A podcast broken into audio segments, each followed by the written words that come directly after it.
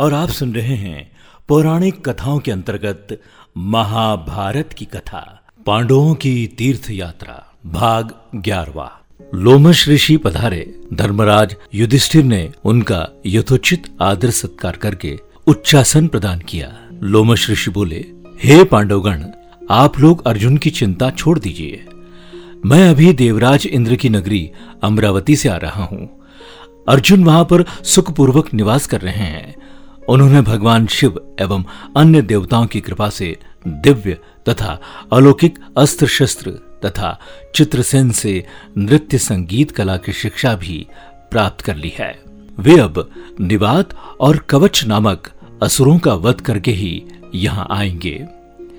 देवराज इंद्र ने आपके लिए ये संदेश भेजा है कि आप पांडवगण अब तीर्थ यात्रा करके अपने आत्मबल में वृद्धि करें। देवराज इंद्र के दिए गए संदेश के अनुसार युधिष्ठिर अपने भाइयों, पुरोहित, धौम्य, लोमश ऋषि आदि को साथ लेकर तीर्थ यात्रा के लिए चल पड़े। वे लोग नैविशारण कन्या तीर्थ, अश्व तीर्थ, गौ तीर्थ आदि में दर्शन, स्नानादि करते हुए अगस्त ऋषि के आश्रम आ पहुँचे। लोमश ऋषि ने उस आश्रम की प्रशंसा करते हुए बताया, हे धर्मराज, ये अगस्त मुनि एवं उनकी धर्मात्मा पत्नी लोपा मुद्रा की पवित्र तपस्थली है। एक बार अगस्त मुनि यहाँ घूमते हुए पहुँचे तो उन्होंने एक गड्ढे में अपने पूर्वजों को उल्टे लटकते देखा। अगस्त मुनि के द्वारा उनके इस प्रकार से लटकने का कारण पूछने पर पूर्वजों ने बताया कि, हे पुत्र, तुम्हारे निसंतान होने के कारण हमें ये नरक कुंड मिला है। इसीलिए शीघ्र अपना विवाह कर पुत्र उत्पन्न करो। जिससे हमारा उद्धार हो।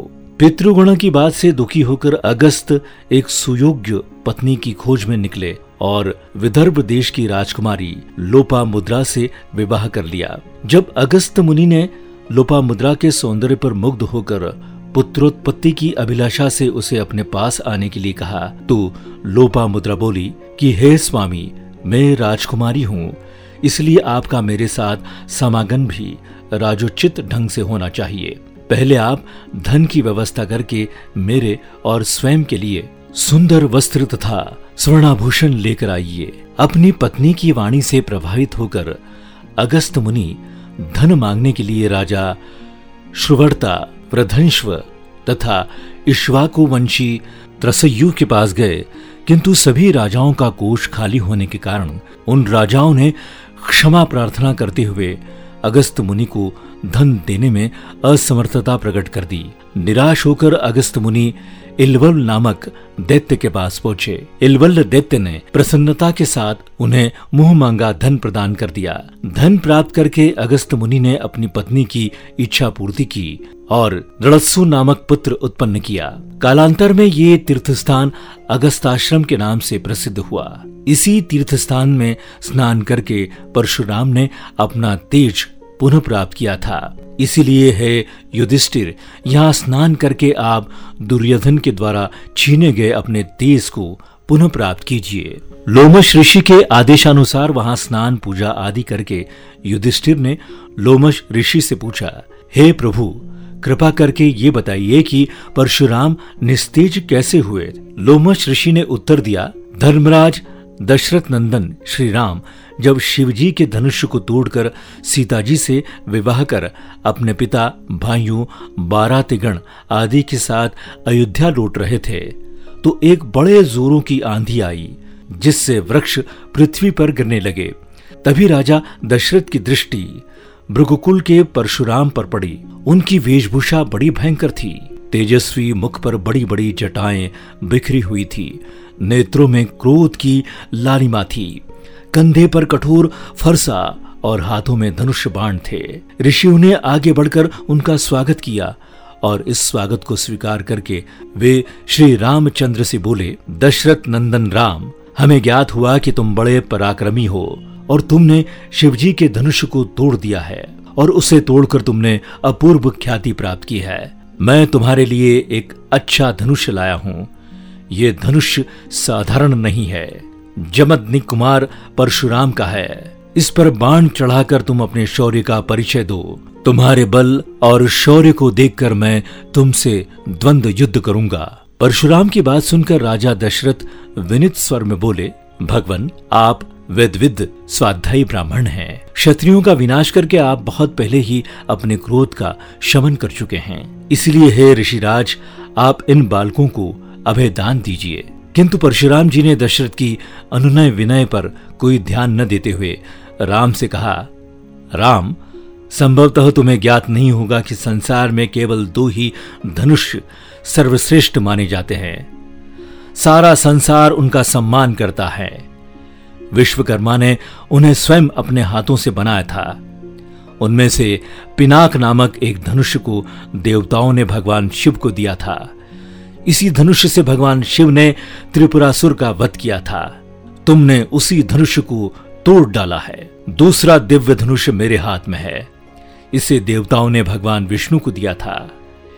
यह भी पिनाक की भांति ही शक्तिशाली है। विष्णु ने भृंगवशी ऋषिक मुनि को धरोहर के रूप में वो धनुष दिया है। अब तुम एक क्षत्रिय के नाते इस धनुष को लेकर इस पर बाण चढ़ाओ और सफल होने पर मेरे साथ द्वंद्व युद्ध करो।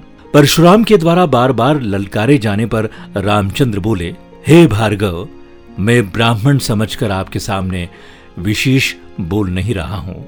किंतु आप मेरी इस विनयशीलता को, पराक्रमहीनता एवं कायरता समझकर मेरा तिरस्कार कर रहे हैं। लाइए धनुष बाण मुझे दीजिए। यह कहकर उन्होंने झपटते हुए परशुराम के हाथ से धनुष बाण ले लिया। फिर धनुष पर बाण चढ़ाकर बोले हे भृगनंदन ब्राह्मण होने के कारण आप मेरे पूज्य है। इसलिए इस बाण को मैं आपके ऊपर नहीं छोड़ सकता। परंतु धनुष पर चढ़ने के बाद यह बाण कभी निष्फल नहीं जाता। इसका कहीं न कहीं उपयोग करना ही पड़ता है। इसलिए इस बाण के द्वारा आपकी सर्वत्र शीघ्रता पूर्वक आने जाने की शक्ति को नष्ट किए देता हूँ। श्री राम की ये बात सुनकर शक्तिहीन से हुए परशुराम जी विनय पूर्वक कहने लगे बाण छोड़ने से पूर्व मेरी एक बात सुन लीजिए। क्षत्रियों को नष्ट करके जब मैंने ये भूमि कश्यप जी को दान में दी थी तो उन्होंने मुझे कहा था कि अब तुम्हें पृथ्वी पर नहीं रहना चाहिए, क्योंकि तुमने पृथ्वी का दान कर दिया है। तभी से गुरुवर कश्यप जी की आज्ञा का पालन करता हुआ मैं कभी रात्रि में पृथ्वी पर निवास नहीं करता। अतः हे राम कृपा करके मेरी गगन शक्ति को नष्ट मत करो। मैं मन के समान गति से महेंद्र पर्वत पर चला जाऊँगा। चूँकि इस बाण का प्रयोग निष्फल नहीं जाता, इसलिए आप उन अनुपम लोगों को नष्ट कर दें, जिन पर मैंने अपनी तपस्या से विजय प्राप्त की है। आपने जिस सरलता से इस धनुष पर बाण चढ़ा दिया है, उससे मुझे विश्वास हो गया कि आप मधु राक्षस का वध करने वाले साक्षात विष्णु है। परशुराम की प्रार्थना को स्वीकार करके राम ने बाण छोड़कर उनके द्वारा तपस्या के बल पर अर्जित किए गए समस्त पुण्य लोगों को नष्ट कर दिया और इससे परशुराम जी निस्तेज हो गए।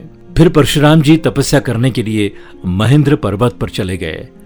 वहाँ उपस्थित सभी ऋषि मुनियों सहित राजा दशरथ ने रामचंद्र की भूरी भूरी प्रशंसा की। पौराणिक कथाओं के अंतर्गत महाभारत की कथा। अगले एपिसोड में आप सुनेंगे दिव्यास्त्रों की प्राप्ति। आरजे प्रभाकर मोरे के साथ महाभारत की कथा।